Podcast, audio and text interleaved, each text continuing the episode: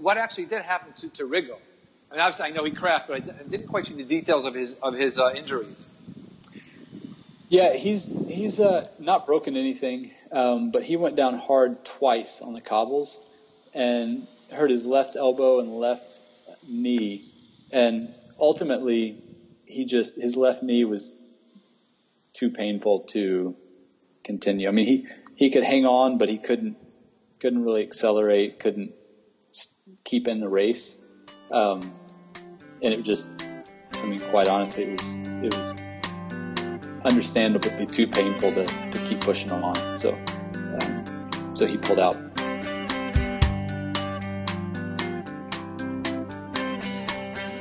Arrange time this spot.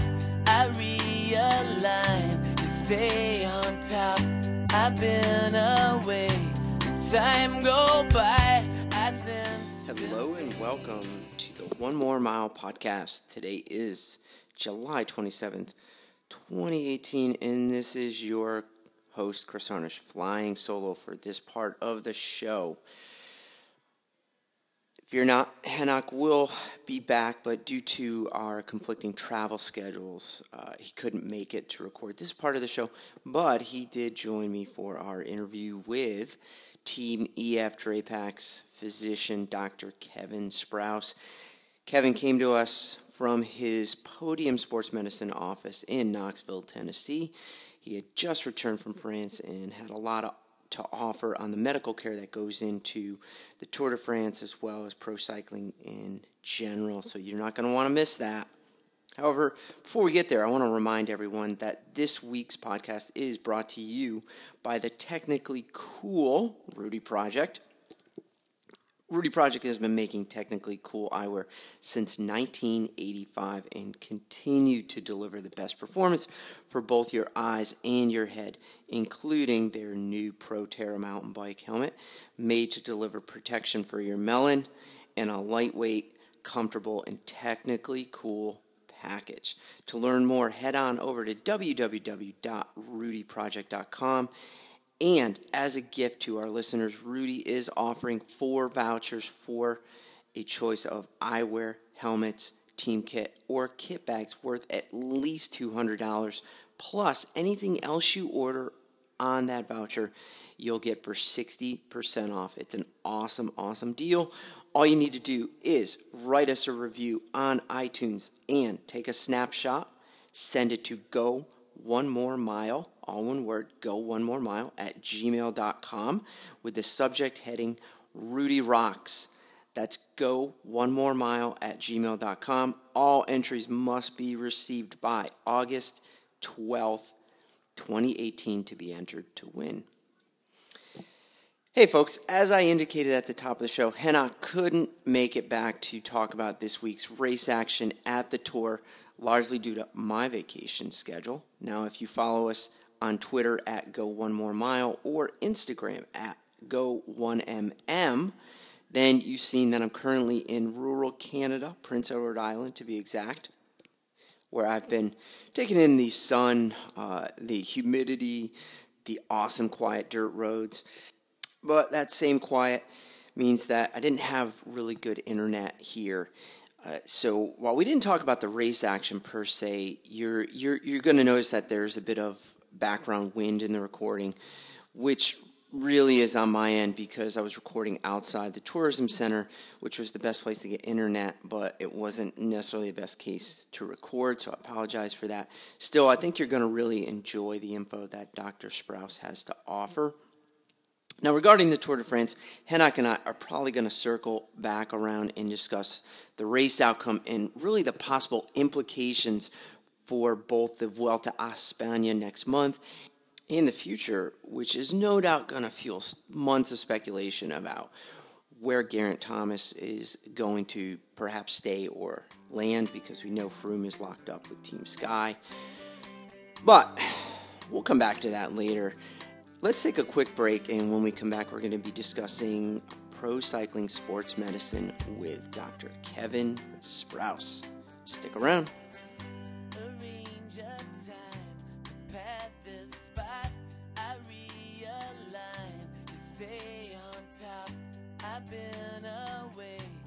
Time go by, I sense disdain.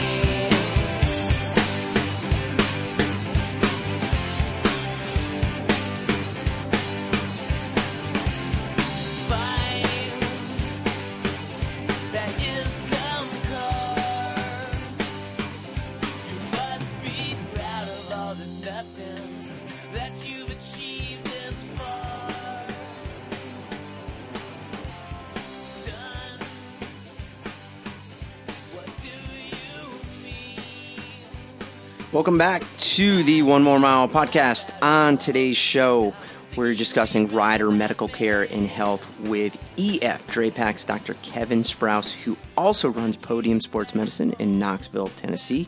As I indicated, we had some recording difficulties, partly my fault, partly Canada's, because, hey, why not blame Canada for one more thing?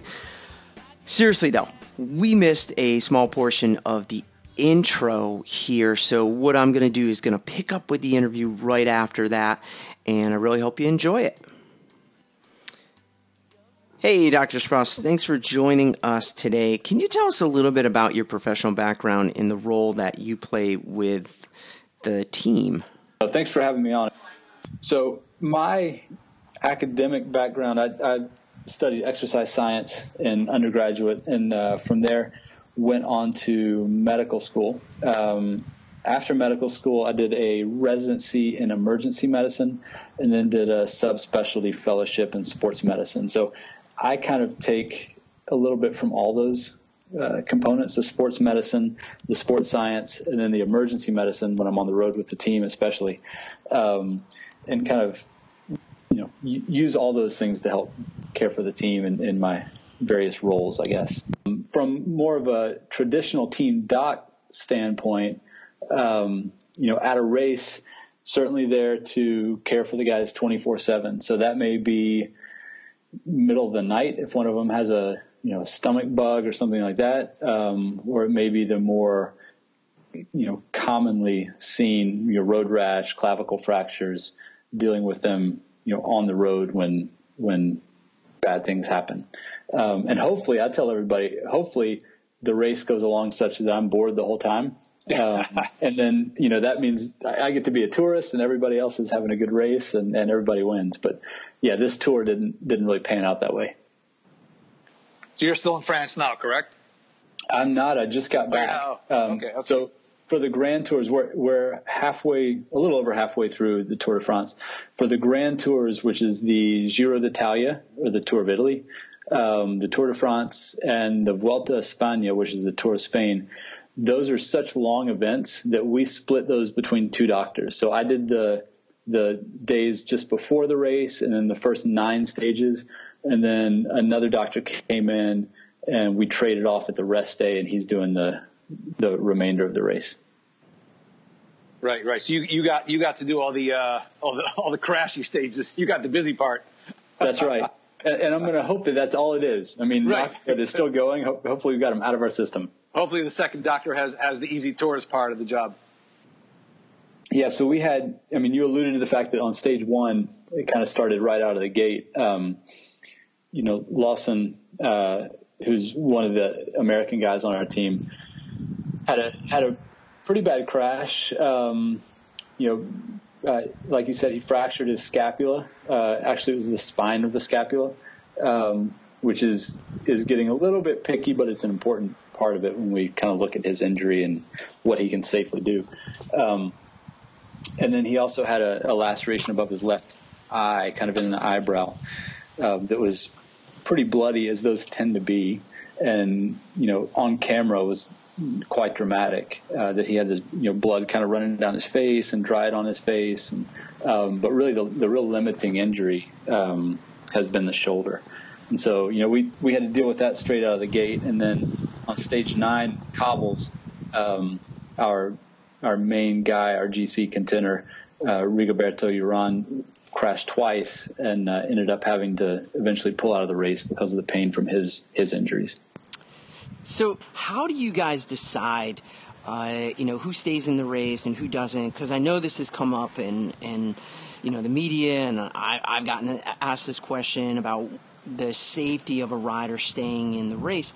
What, what is kind of the protocol? Is it different for every single rider? Um, but but but what is the general protocol when you guys are going into that? Um, I would say there's many things that are actually protocoled. Um, you, we do have a head injury protocol, which is uh, you know basically to care for concussions or suspected concussions. Um, so that's the one thing that we assess very formulaically right up front. Um, and then it's a matter of really just evaluating the injury itself um, and applying kind of common sports medicine practices the same way I would in my clinic or in the hospital. Um, and so, you know, with Lawson, uh, when I saw him, you know, I actually day one I was not in the car. Um, lots of days I'm in the car. There's some days I'm not. So I was at the finish line, and I met him when he came across the line, and we went to the the truck that houses the the X-ray and the ultrasound machine, um, and then has the the medical staff in there as well. Which is something that's that the tour has, but not all races have. But so we were able to go get an X-ray um, get an ultrasound, take a look at you know the bone, the rotator cuff, the muscles, and really know what the injury is, and then we can step back and say, okay, well, what are the dangers of proceeding? Um, what do we have to look out for from a safe, safety standpoint, and what is just painful? Um, not that there, anybody needs to just push through the pain, but that's that the initial distinction is, you know, is this dangerous or is it painful? Um, and with this injury and the kind of the character of it, we knew that it wasn't physically dangerous for him to continue. He wasn't going to do any more damage. Um, in fact, he's you know continued to heal while racing. Um, so then it's a matter of, you know, is it one? Does he want to? Is it too painful to push through? And if that's the case, we're not going to push him. I mean, we're not. Nobody on our team's medical staff or administration is looking to to force a guy to race when they don't want to. I mean, for one, it's not the right thing for the athlete and for the long term health. But secondly, you're not going to get anything out of them competitively at that point either. Um, you know, just there's no good reason to push someone to race.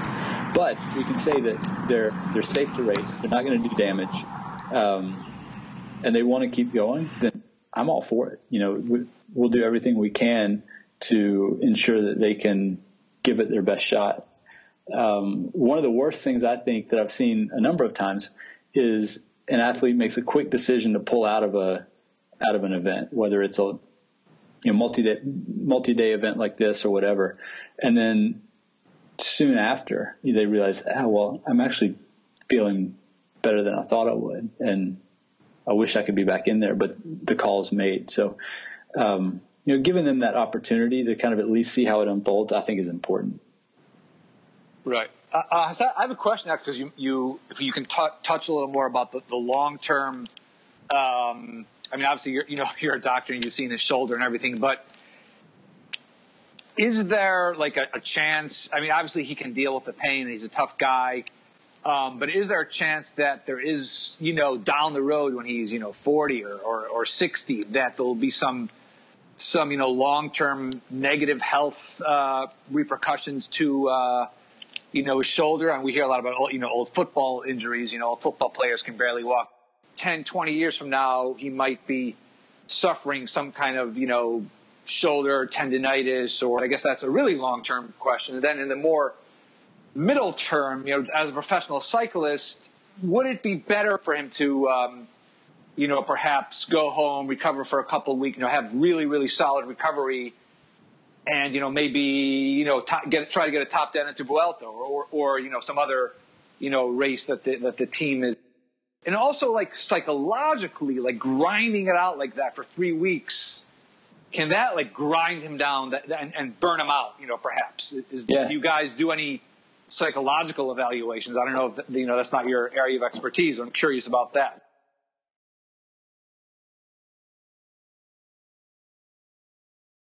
you know, Talansky had that famous crash a few years ago on the tour, and he kind of gutted it out, and he was really tough. And then, then he retired from the sport when he was still really young, and I I wonder if if you know there was some cause and effect going on there.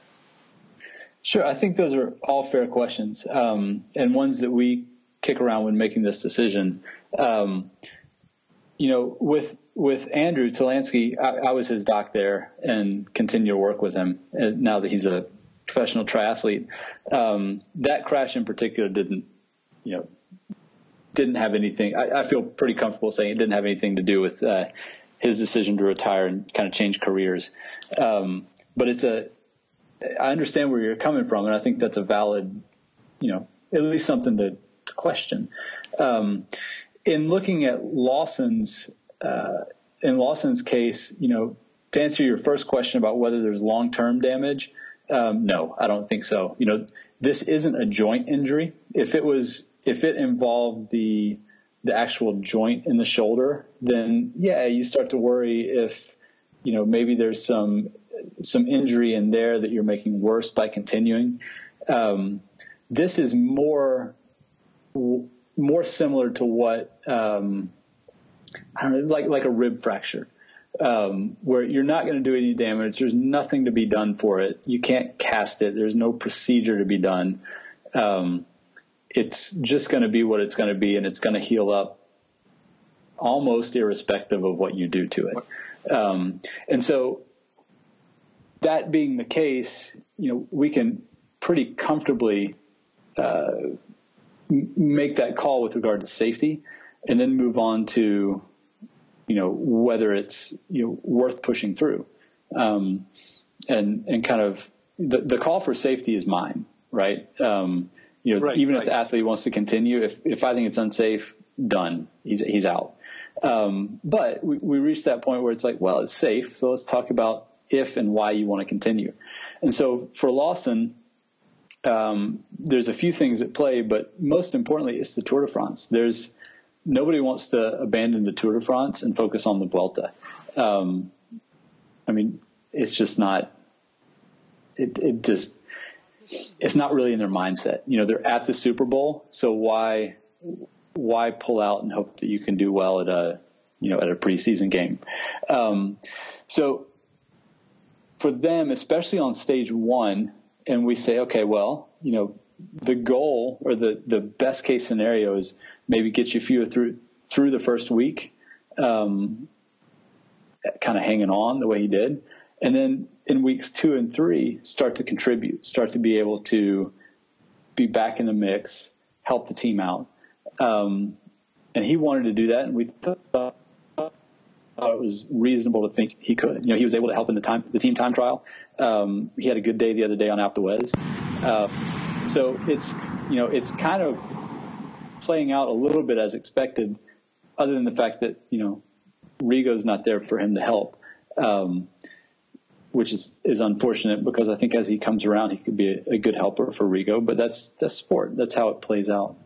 So I don't think you know I don't think there's good argument for him to look to pull out and look to the Vuelta. Uh, it just the tour was his goal this year. He really wanted to get back to it for a lot of reasons um, when you look at you know Nibali, um, you know it's we have had riders ride with spinal fractures in the past, but there've been um, spinous process fractures, um, and you know that's kind of falls in the same category. Nibali's is reportedly a, a body of the vertebrae fracture, which is not something you ride through. I mean, he doesn't have the choice of push through this or wait and do the Vuelta.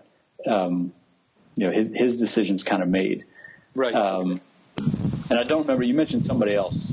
Oh, well, Richie Porte. Porte Richie I guess. Porte, yeah. yeah, yeah. I mean, same thing with a clavicle fracture. Um, you know, there's there's the old story of Tyler Hamilton pushing through that, and you know, I I don't see how someone rides with a clavicle fracture. I don't I don't think it's necessarily a a safe thing to do. So those those are kind of different scenarios where it you know they're gonna pull out or, or be pulled out, and then you know their best scenario at that point is to focus on the Vuelta.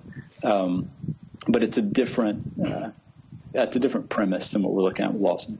Right. Okay. Okay. I I think in Tyler's um, case too, there were actually two different crashes. Um, you know, because he had crashed in the Giro once before, and I think he actually fractured his shoulder blade in that crash.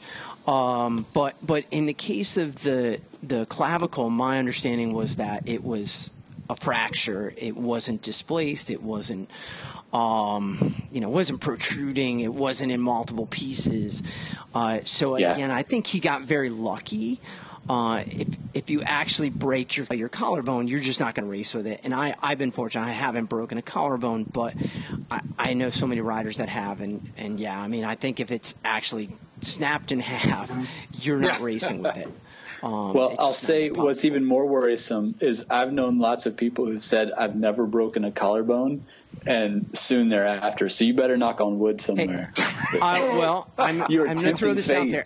I um I I actually uh, dislocated my SC joint, um, Hmm. and, and and so again I can't speak to a clavicle break, but that was that was excruciatingly painful. That's a nasty Um, one. Yeah, Yeah. and so so I'm gonna still got the bump to show for it, but but yeah, I mean you're you're just as debilitated. I couldn't lift my arm for probably about eight weeks. Yeah. And that one's dangerous. I mean, that's depending on which way the clavicle goes. Right. Um, you know, those that go inward, which is a lot rarer, but that's, you know, that's a potentially life or limb threatening injury. That's, Yep. that's a scary thing. Yeah.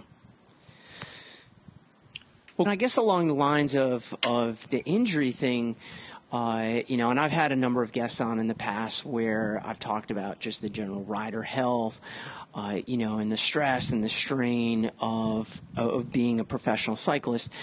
And I remember back in the early 2000s, there was a pretty neat study that came out. It, it was from Germany, uh, and they looked at one or two Tour de France teams, and what they saw is a dramatic decline in uh, uh, spinal bone density over the course of the race. What, what in your experience is the general overall health of these riders from a, a you know a skeletal standpoint, from a musculoskeletal standpoint, those types of of things? Do we see big differences in bone density and, and you know whatever else. And, and and I'll just add one other thing to that. I, I think the public maybe gets a misconception because a lot of cyclists break bones um, that that they do have a bone density problem. But I, I think when you're looking at a sport like this it's very easy to make those connections without the actual evidence. Um, so so what in your experience do you see with their bone health Yeah, I think for the most part, their bone health is pretty good. Um, you know, there's a lot of crashes where bones are not broken, and those are high speed crashes with, you know, really no, uh, nothing to kind of shield them when they hit the ground.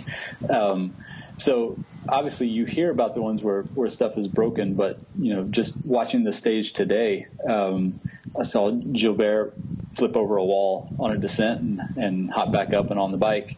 Um, and we saw Adam Yates go down in a descent and same thing, you know, hops back on. And on those descents, they're moving. Um, so if you had clinically significant um, bone density issues, uh, I think you'd see more fractures than we do. Um, now that's very subjective. I, I get that. That's not scientific, but that's that's my take on it. We don't test the guys routinely for bone density. Um, we'll sometimes do DEXA scans for the purpose of uh, body composition measurement, and with that comes a uh, a bone density study, and then we'll we'll do bone density studies on guys who fracture maybe an inordinate number of bones. Um, but honestly, that's few and far between. Um, you know, you you mentioned the studies that were done in the early 2000s on bone density. Um, there, there was a lot of other stuff going on in those tours, um, and a lot of other uh, medications being used and whatnot that also impact bone density um, in a negative way. yeah And so, you know, I I kind of wonder if that may have played a role in the study. Um, I've seen those studies too, and um, if I remember correctly, they at least one of them, or maybe a different study, rechecked bone density later in the year and it had recovered. So it was a short term um, kind of a short term drop. So, you know, that makes me wonder if there's something else going on or is it just a sign of the, the metabolic demands and maybe not pertinent with regard to fracture risk. I don't know. Um, it's, you know, we, have seen that with a number, there were a bunch of studies kind of looking at grand tours for different reasons in the late 90s and early 2000s. And I just take them all with a grain of salt at best. Even, I mean, even not from an academic standpoint, I think the, the, the folks doing the studies were well intended and they were good. Um, you know, some were well designed studies. It's just they had some variables that they didn't know about and couldn't account for. Right, right. Yeah, that's um, a good point. But, Go ahead. You know, I, I, do think I do think for the most part, um, in cycling nowadays, with the focus on, um, at least I, I don't know. I, I, can speak for our team. Um, you know, there's very much a focus on rider health, nutrition. Uh, we've got you know, a, a, chef that travels with the team, as most, if not all teams do at the Tour de France now. Um, so they're eating good food as opposed to, um, you know, 15, 20 years ago, they were, you know, every hotel served white pasta and overcooked chicken. Um, and you know, there's a big difference in if you're if every morning breakfast is you know pasta and a croissant, and every dinner is again overcooked pasta and overcooked chicken versus the amazing food that they're served now. Like that can make a world of difference um, in bone health and overall health, recovery, all kinds of stuff. And then you know we take a, a very preventive and proactive approach to their musculoskeletal health in that you know we we have them work with physios and personal trainers and we do preseason assessments and they have their own programs that they're on for injury uh, prevention and, and injury treatment when it crops up. Um, so it's kind of an, an ongoing part of the part of the regimen nowadays where um, again 20 years ago it would have the, the, the common wisdom would be to tell a cyclist don't touch a weight don't don't do anything resistance based because you're just going to get big from it and it doesn't help you want to look like Kate Moss Exactly. Yeah. yeah, and that, you know, I mean, that's a good point. And it, again, without the the good controlled research, I think we lose sight of this, and, and we do see this in in a, a lot of health issues, uh, particularly how the the media portrays things. Um, it, it certainly brings the question. I mean, riders are very different than than they were in the 1970s for sure. Uh, I think the 1980s you, you did start to see a little bit of a transition to what what is essentially the modern cyclist. Certainly, the riders of the 1970s look stockier. They're different. Um, the climbers back then were skinny, but it seems like all professional cyclists now, I, I, I, I think, are very cognizant of their weight. E- even the sprinters are are really really skinny. Uh, and and whether or not that has an impact on bone health, we, we just don't know. But uh, you know, you made a really good point that there are a lot of other things that we are doing for rider health, uh, uh, resistance training in particular. What does that resistance training look like for your team? What, are they doing in the winter? Are they doing something in season or even during the Tour de France? What, what do they do? Yeah, it, it varies by rider. I mean, kind of, you know, w- what we know now in medicine and sports science is it's got to be individualized. Um, and so there's not like a team program. Uh, what we do is in the off season, we'll have them undergo some sort of assessment. Um, and that may be with someone they already work with, uh, a physio or trainer. Uh, it may be somebody that the team brings in uh, to help out, but they'll undergo some sort of assessment, and we'll see what they need to work on. Um, and then in the off season, they'll have a regimen that may be a little more strength based or a little more, you know, heavier weights, um, with an underlying kind of movement program that they'll go through throughout the year. Um, now, this is kind of what's prescribed. Whether they stick to it or not is certainly left to them. And you'll see that as with any group of athletes, um, some are very good about it, and some are fairly non-compliant, um, and that's fine. I mean, you can only give somebody, you know, the tools, and then and let them do with them what they will. But you know, I, I see many more of the riders, a higher percentage of the team now that will do you know, daily exercises in their room at, at, a race, which may be you know just simple body weight um, resistance band stuff, uh, which you may think of as you know quote unquote activation type exercises, um, some range of motion mobility stuff, um, and that's something they carry out throughout the year. Uh, cycling is it, it's you know you spend four to six hours with your pelvis kind of locked on this saddle and and your lower extremities moving in a single plane. And you may stand a little or you may you know hop off the bike to take a pee or whatever. But for the most part you're spending the vast majority of that time seated and pedaling in, in, in a single plane movement. And so we'll work with them you know on a lot of supportive uh, supportive movement, supportive strength, you know, lateral movements, uh, a lot of stability stuff, um, and none of it is that remarkable or earth shattering. It's just a matter of saying, look, the the reason that cyclists or really any endurance athlete experiences overuse injury is almost entirely due to a lack of training outside of that sport. And so if you just bring in some variation and bring in some uh, some the addition of some you know, mechanical stability and even even the, just a neural input of doing something different, then you bolster those patterns that you do every day, and you end up with less uh, kind of overuse or uh, you know I hate the term wear and tear, but people kind of can visualize that. You know, if if you can if you can really support the movement pattern, it becomes one that you can do in in a way that's strong instead of being deleterious. Interesting. I, I actually yeah, yeah. discuss a lot of that in, in my biomechanics course and trying to get students to understand that a little bit goes a long way.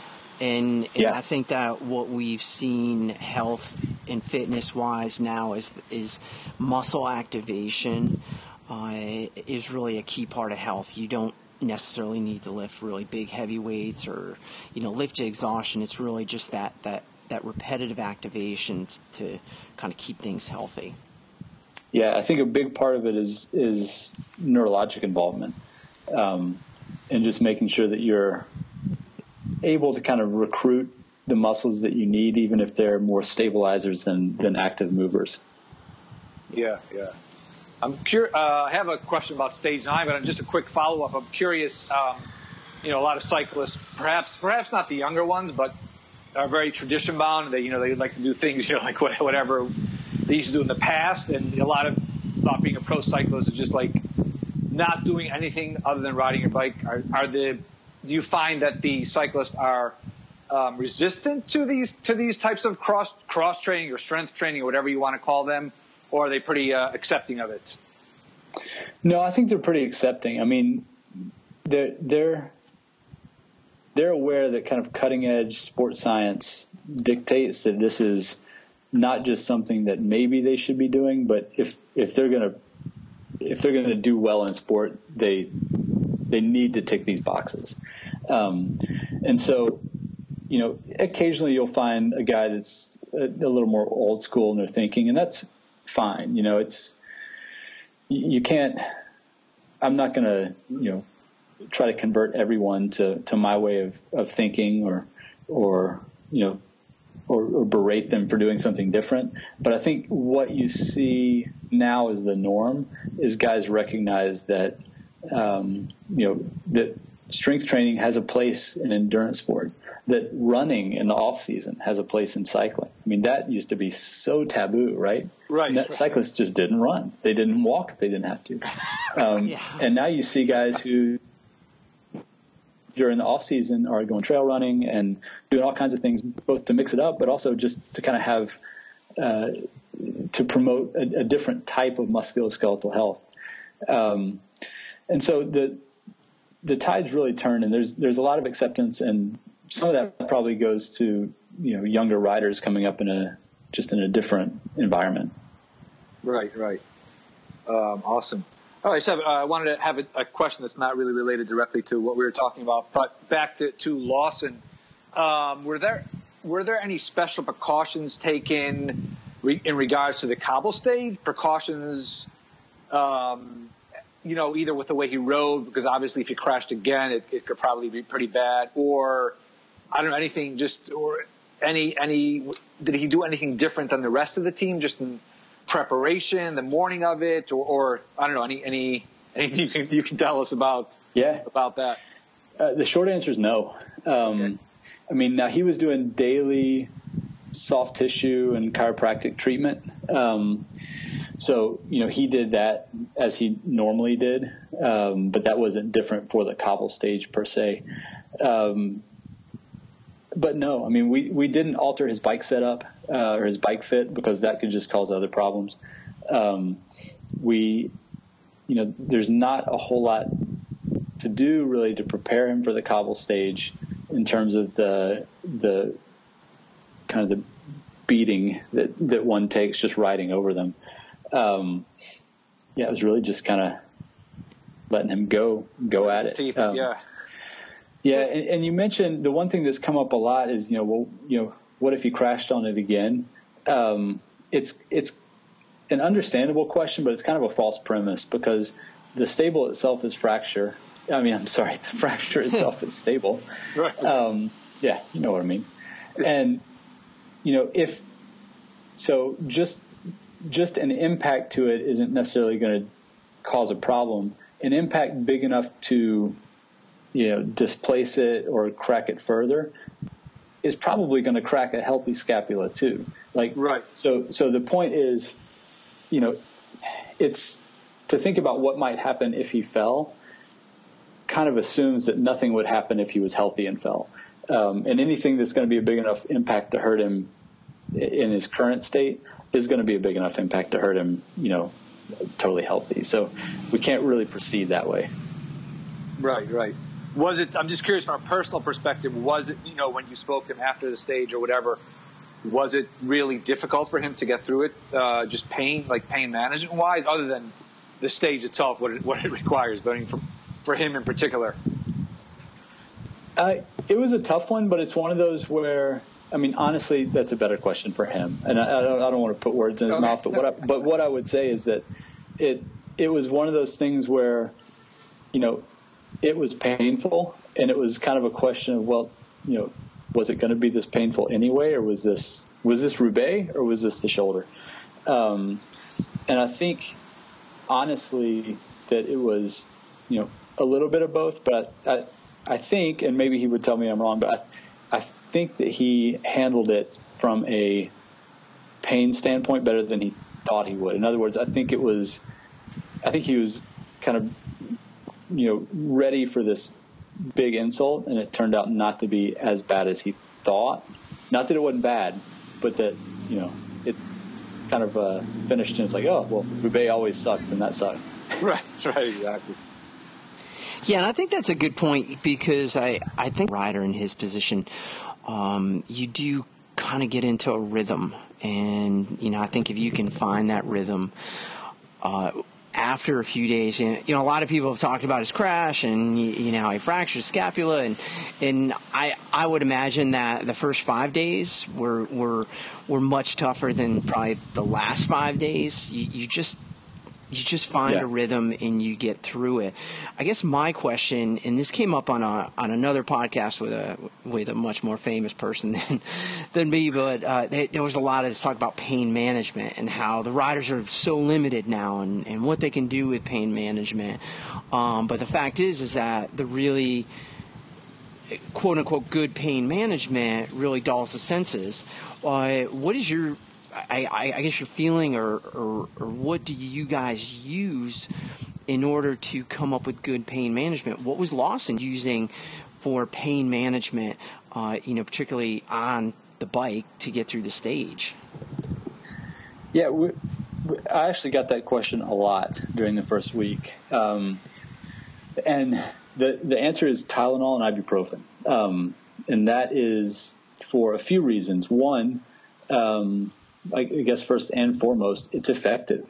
You know, the combination of the two, we know from from recent studies in the pain medicine literature, is that combination is as effective as some of the lower level opiates, um, you know, tramadol or hydrocodone. Interesting. Uh, but it doesn't have that that intoxicating uh, effect. So you don't, you're not, your senses aren't dulled. You don't, reaction time isn't slowed. Um, so it's first and foremost, it's just a good choice. Um, secondly, though, it is also what we're limited to by the rules. Um, the there's a medication called tramadol that um, we have agreed for years not to use within our team. Um, and there's a number of teams that have kind of entered this agreement too because it's a medication that is probably overused in cycling. Um, so, so for us, you know, my take on it is if if you can't, if Tylenol and ibuprofen aren't sufficient to control your pain, then you don't need to be riding. Like that, that's a good indication that it's time just to, you know, sit it down for a while and recover. Um, you know, there definitely in cycling has been a history of using tramadol and codeine and hydrocodone. Um, you know, and and some of these things remain legal in the sport, but I personally think they don't have any place in competition uh, because it just you don't want to be riding shoulder to shoulder across the cobbles with in a peloton with a guy who has you know a couple doses of hydrocodone in his system. Um, it's just a danger to everyone around, as far as I'm concerned. Yeah, that's a great um, point. I take on occasion tramadol, so, so I'm familiar with it, and that's actually what I was prescribed for that dislocation. It, it doesn't make me feel good for sure, but but that is not something that I want to be taking when I'm racing. Um, right. It, it kind of circles us back around to that original point about the rider health. Is like, look, look at if you if you've got to take so much pain medication uh, to keep you in the race, then then that's probably a pretty good sign that you shouldn't be racing.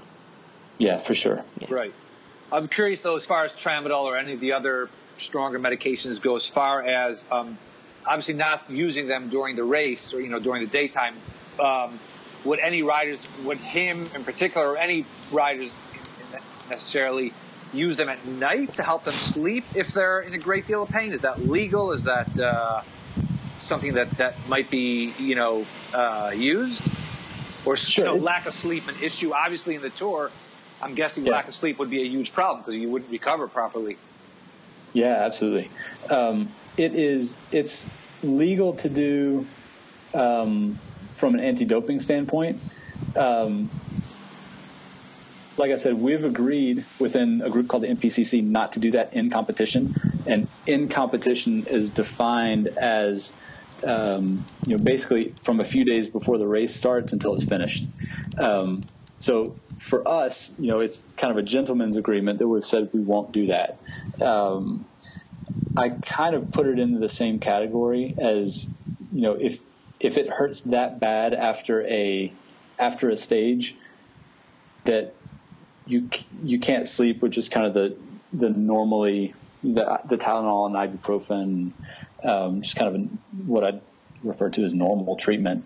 Um, then again, you probably need to be home recovering because you're even though if you're able to get through the stage, you're probably doing a bit too much. I, I tell most of my athletes, um, professional or otherwise, that there's uh, kind of three rules for continuing with an injury, and I've blatantly stolen these in bits and pieces from other doctors along the way, so I can't take credit for them. But it's a great framework. Is you know, one if it if you're getting a lot of sharp pain during the activity, then you need to stop. And there's a difference between discomfort and pain, and we can go into that. But you know, if it's if it's sharply painful while you're while you're running, biking, whatever, then you need to stop.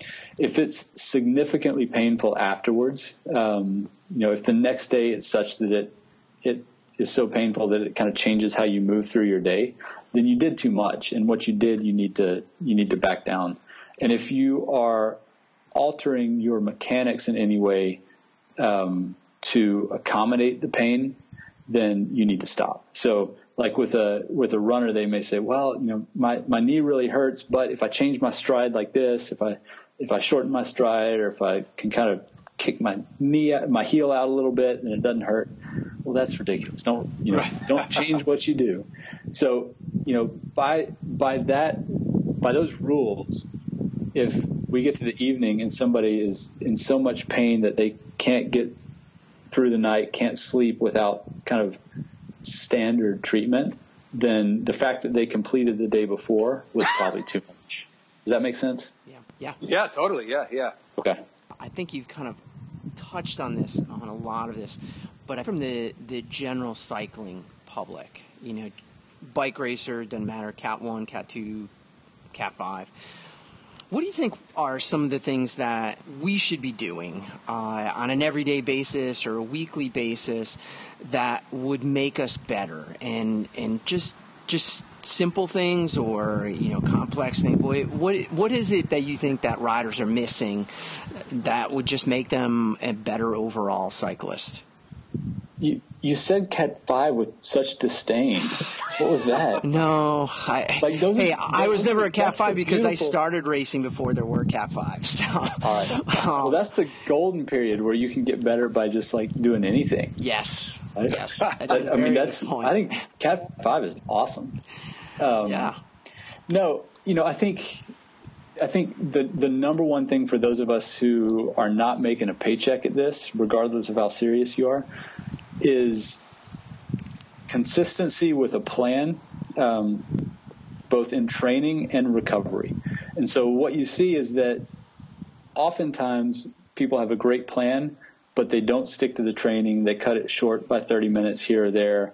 They don't do their intervals hard enough, um, and then they don't do their easy rides easy enough. And so they're not really, they've got a plan, but they just kind of halfway stick to it. So consistency in sticking to that plan, not just having three or four good days and then three or four that kind of fall by the wayside, but really sticking to it is key. But so important with that and, and in any good plan is appropriate recovery and having a having some responsiveness of the plan to the athlete and their recovery.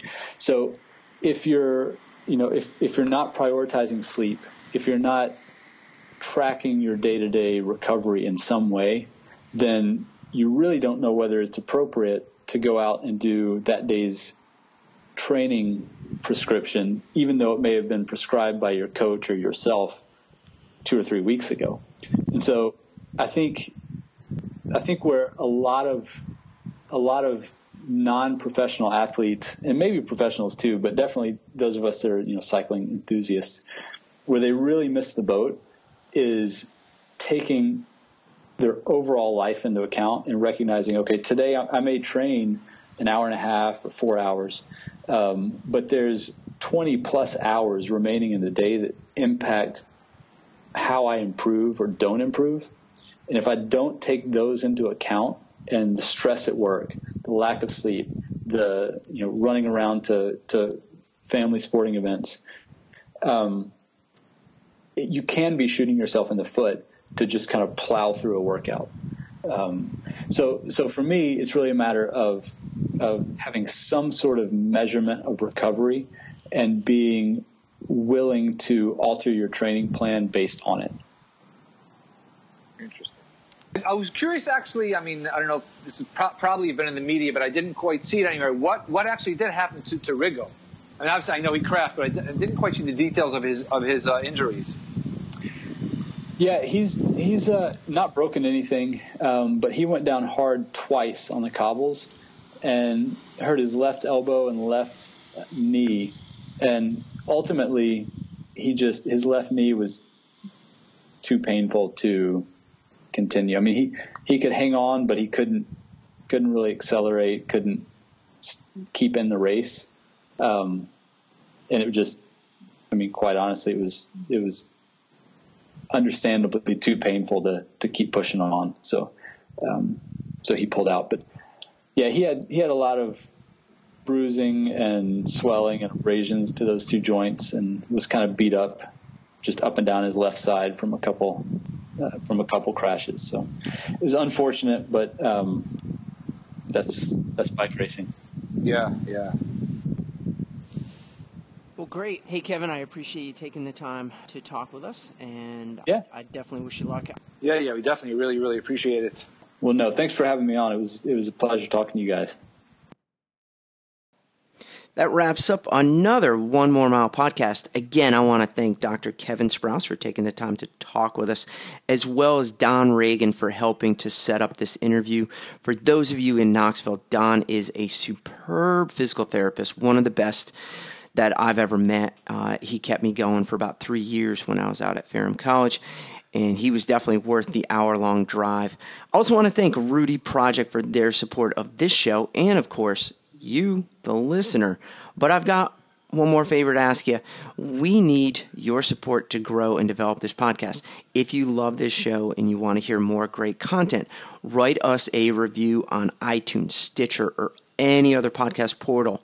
Take a snapshot and email it to us at go one more mile at gmail.com with the subject heading Rudy Rocks. Again, that's go one more mile at gmail.com. All entries must be received by August 12th. 2018 to be entered to win. You can also head on over to our website, www.go1mm.com. That's go1mm.com. You can donate to the show directly there. Remember, folks, success comes to those willing to go one more mile. Later.